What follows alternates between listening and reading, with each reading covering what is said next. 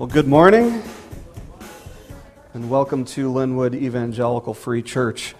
Just and true are all his ways. On a week like this, uh, we need to be reminded of that. That's a good thing for us to be reminded of. Uh, if you have your Bibles with you, go ahead and turn to First Thessalonians chapter two. We're going to be talking about verses uh, seventeen to twenty today. And if you are so moved to take notes, the back of your bulletin is blank, so you can take notes back there. So today we're going to be continuing uh, and finishing up chapter two, and Paul's going to be explaining to us one more obstacle, but kind of a light at the end of the tunnel. Have you ever spent uh, a considerable amount of time away from a loved one in your life at any point? For some, for some people, you know, especially young lovebirds, maybe that's five minutes. Um, for for some people, maybe it's it's a lot longer. Uh, you know, for people who serve in the military, for example, um, I'm not exactly sure how they do that, you know, where, where they, they get called to a duty overseas. And so they, they go, and they're they're spending enormous amounts of time, months, if if not more than a year or years, uh, away from their loved ones. And you see these really dramatic pictures of people who are saying goodbye to each other, knowing um, that it's going to be a long time before they see each other again, or maybe they, they won't see each other again. Uh, that, that's just got to be unbelievably difficult to, to leave your family for and, and your loved ones for such uh, for such a long time. Now, I've personally never served in the military, so I, I'm I'm not sure that I can completely relate to what it's like to be away from somebody for that long. But on a much smaller scale, I, I did spend a, a pretty considerable amount of time, for, for me anyway, uh, away from my family at one point. Um, after my first year uh, away at seminary in two thousand five, I felt a really clear calling to go to the country of Moldova in Eastern Europe, uh, a former Soviet state. And um, so I, I signed up to go for five weeks. And going into it, I thought, yeah, five weeks isn't that much. I'll be able to make it. Well, I, after a couple days, I was really, really missing my, my family. Um You know, there wasn't a second in the day over there that we weren't doing something. We were constantly staying busy, but nevertheless, I was constantly missing my uh, my wife and my kids. And we uh, we got sent to this village where electricity was kind of a new thing. Uh, they're, they're, they they had electricity, but there were only a couple houses in the whole village that had phones. Uh, finding a pay phone, much less, you know, internet or, you know, something like that, you just weren't going to find it out there. And it wasn't until two and a half or three weeks into my mission uh, that we were, that we went into a, a big town where we could take showers. Man, that that was great. But uh, even better, even better than taking a shower after after just bathing by pouring water over yourself for two weeks. Um, even better than than the shower was the opportunity to call home. Uh, we're in this big city, and uh, yeah, we found payphones. And so I uh, I made the most of it, and I, I called home, and I, I, I wasn't expecting what happened next. Um, what, as soon as Christina picked up the phone and said hello, I, I burst into tears. Just, I just didn't see it coming at all, uh, that I would be so emotionally overwhelmed. But see, the thing is, when you're away from somebody that you love, It's it's really, really difficult. And uh, at that moment, I realized that it was it had been a lot more difficult on me than um, than I had realized. Being far away from somebody that you love is a difficult thing to do. And there are two things that happen, either out of sight, out of mind, or absence makes the heart grow fonder. Uh, for, for me, absence made the heart grow fonder, but that's not always the case, unfortunately. Uh, we're going to see that it's not the case for Paul either. Uh, for him, absence made the heart grow fonder. Um, just to, to give us a quick review of what we've learned in this book so far, we know that Paul and his team of missionaries had been forced out of the city of Thessalonica uh, prematurely, very, very soon. He didn't get to spend a lot of time there. We know that he spent somewhere between three weeks and three months there. That's not a lot of time. Uh, if if we consider the, the enormous impact that he had on them, it's kind of amazing to, to look at it and say, wow, he, he was able to be that effective, to make that big of an impact in that little amount of time. Now, people, a lot of people, theologians, tend to look at Paul as this cold and calculating guy. You know, he, he knew his philosophy. Uh, obviously, he knew his scriptures backwards and forwards. And so the, the picture that you get of somebody like that is of somebody who has all these all this intellect, but but not a heart for people. Uh, but the fact is that Paul had a heart for people, as, as we've seen over the last couple weeks. And when we understand the implications of the gospel and what the work of Christ has accomplished and continues to accomplish, we need to see that the connection that we have as a spiritual family is as strong, and sometimes, depending on, on the person, uh, is as strong or maybe even stronger than a physical family. Uh, there was a time when Jesus was busy teaching people, and his mother and brothers came to look for him. And so the people tell him, hey, Jesus, your, your mother and your brothers are looking for you. And what was his response? In Mark chapter three, verses thirty-three and thirty-four, we read, answering them, he, Jesus, said, who are my mother and my brothers? Looking about at those who were sitting around him, he said, behold my mother and my brothers. So the connection that followers of Jesus should feel one, with one another should be incredibly strong. Now, Paul started off this chapter, chapter two, by discussing some of the keys to his impact uh, in the city of Thessalonica, and we talked about that in verses one through twelve. From there, he revealed a couple obstacles uh, that he faced and that the people in Thessalonica faced as uh, as the gospel was presented to them. And just to give us a quick review of what that is, the two uh, main obstacles are, number one, for whatever reason, a person dismisses the word of God and mistakes it for the word of man. And number two, the fact that people are resistant to change. People just don't like change. That's what we talked about last week. Now, when people, uh, now when Paul wrote this letter, Uh, he, he was already in the city of Corinth, so physically speaking, he was a long ways away from them. He, he was far away from the Thessalonians, but emotionally, he was there with them. And so what he's feeling in this passage is the heartache of separation from loved ones. So we read, in, uh, as we continue, in verses uh, seventeen and eighteen, but since we, that is, he's talking about his team of missionaries who got uh, driven out of Thessalonica. But since we were torn away from you, brothers, for a short time, in person, not in heart, we endeavored the more eagerly and with great desire to see you face to face, to face because we wanted to come to you. I, Paul, again and again, but Satan hindered us. Now again, we should note that Paul is referring to them as brothers. He's referring to them as brothers. Remember back in verse eight, he said that I loved you like a mother. In verse eleven, he said I loved you like a father. And now he's talking about the brotherly love that he has for the Thessalonian Christ followers. These weren't just people who were a ministry for him. They weren't just a project for him. These are people that he loved. And he didn't just love them, he, he liked them. It's easy for us to say, well, you know, you can, if you if you love somebody, of course you like them. No, you don't. Uh, loving and liking are not the same thing. If you look at some relationships where a, a child maybe uh, goes astray and gets into all kinds of trouble and, uh, you know, really turns away from his parents, the parents may, uh, will still love the child, but they may not like him, if that makes sense, based on the decisions that he's made, based on the, the course of action that he's chosen for his life to take. But Paul is telling us Uh, that, that he loved these people, and, and he it's it's clear that he loved them and liked them. Now here's where we see the cause of Paul's hurt. He says the cause of his hurt is that they were torn away from the Christians in Thessalonica. Torn away. Now that's actually some some really strong language. When I when I think of being torn away from somebody, I, I think of kidnapping.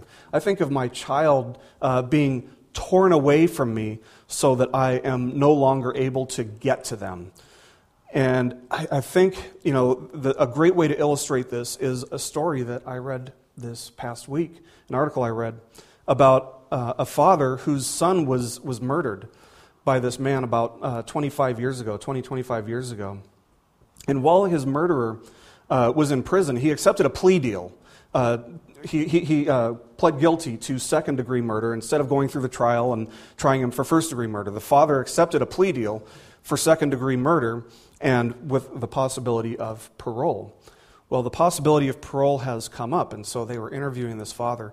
Now, while the murderer was in prison, he, he journaled what he did to this man's son.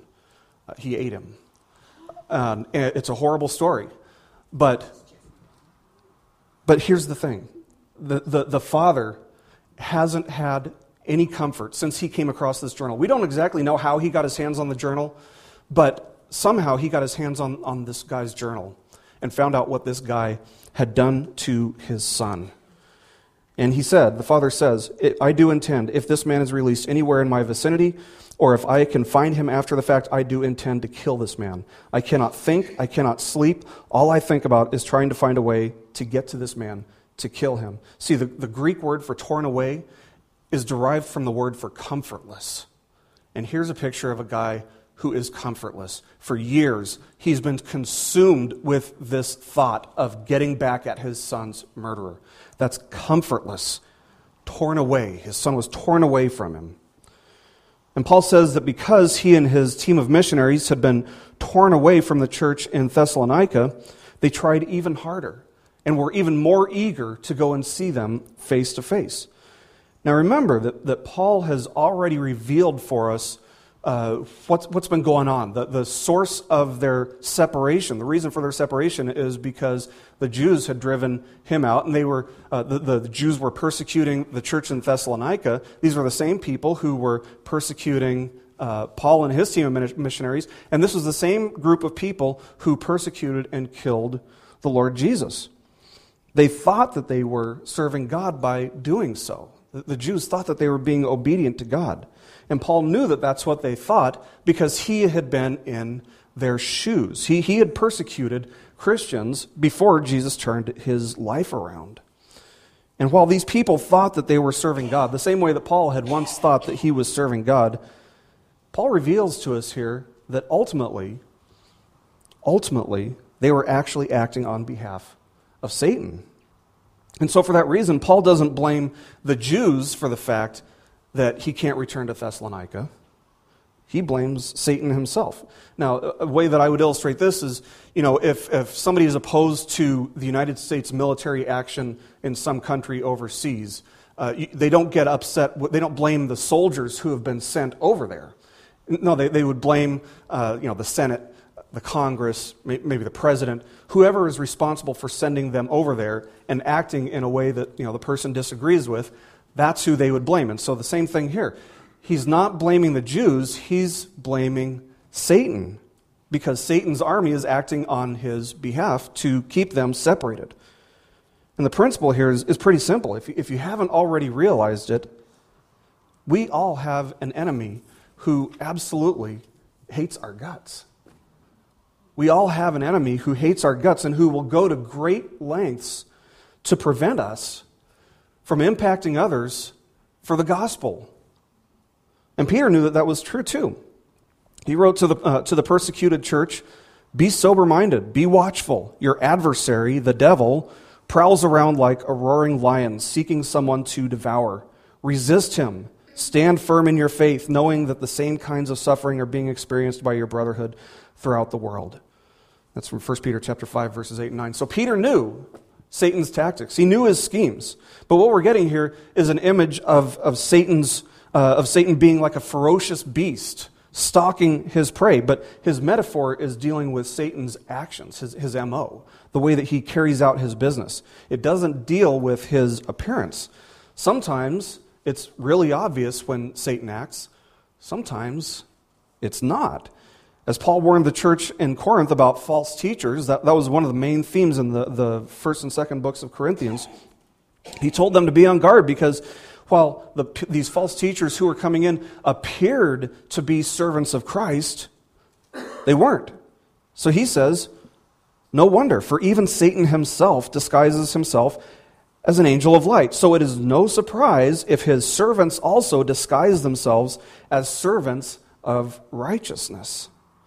Now, whether it's through intimidation or fear or persecution or whatever, maybe infiltrating our ranks by means of deception, Satan wants to throw obstacles in our way as we try to impact the people around us.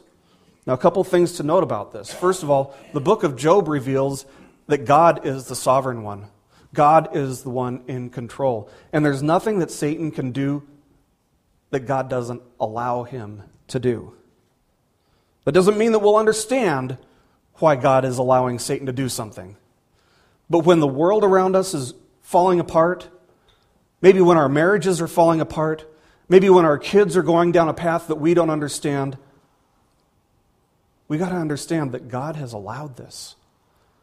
We don't understand it necessarily.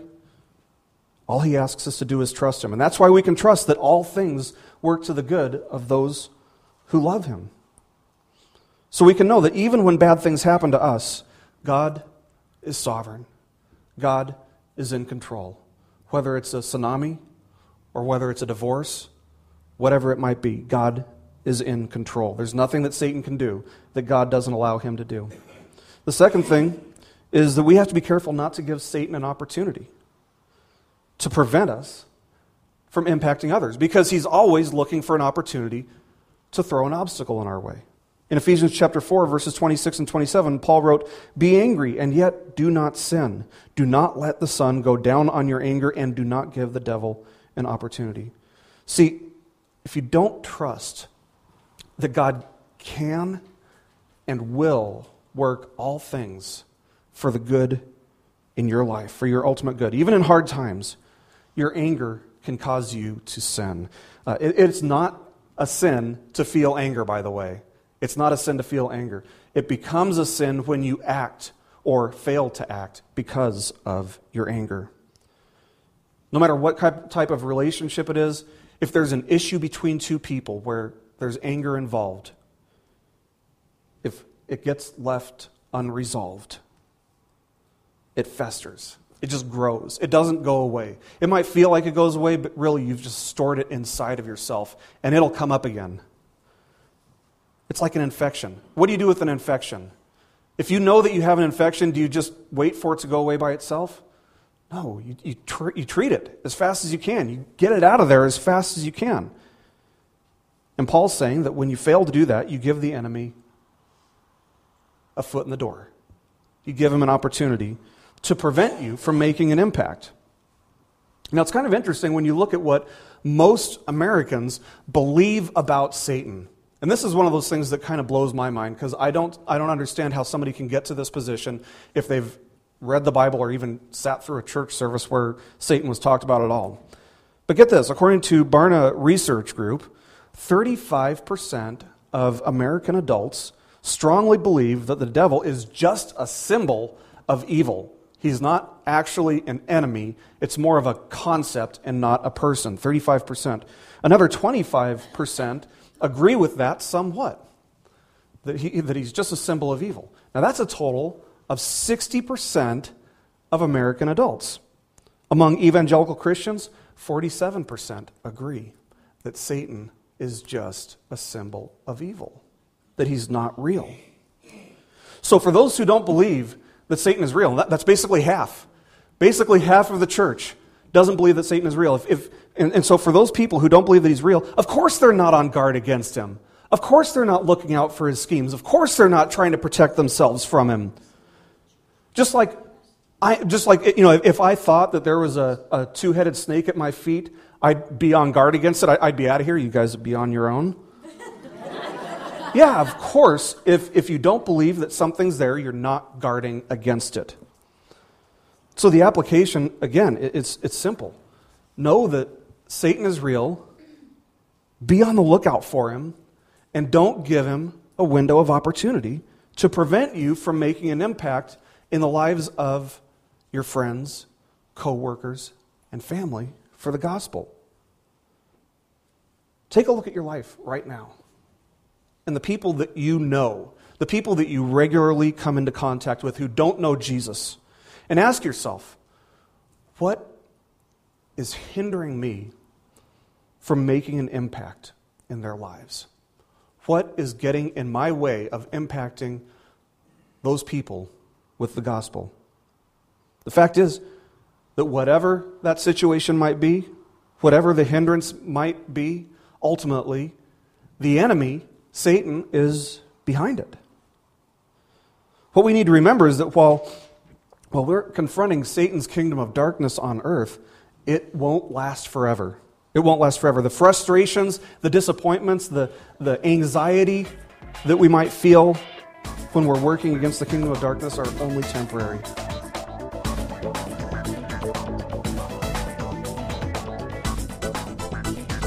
This message has been brought to you by Bible Study Podcast dot org. We are a listener-supported ministry. If this is your first time listening to us, we thank you so much for joining us, and we ask nothing further from you. But if this is a ministry that you rely on for regular spiritual teaching, we do depend on your financial support to keep us going and growing. If you'd like to make a donation to Bible Study Podcast dot org to keep us going and reaching thousands of people around the world, you can go to our website, Bible Study Podcasts dot org, and you can make a donation on the right-hand side by clicking on the support box. Again, we do rely on your support, and we thank you so much for your financial participation in this ministry, which enables us to continue in our mission of teaching timeless truths in these truthless times. God bless you. Thank you so much for listening today, and keep growing closer to Jesus.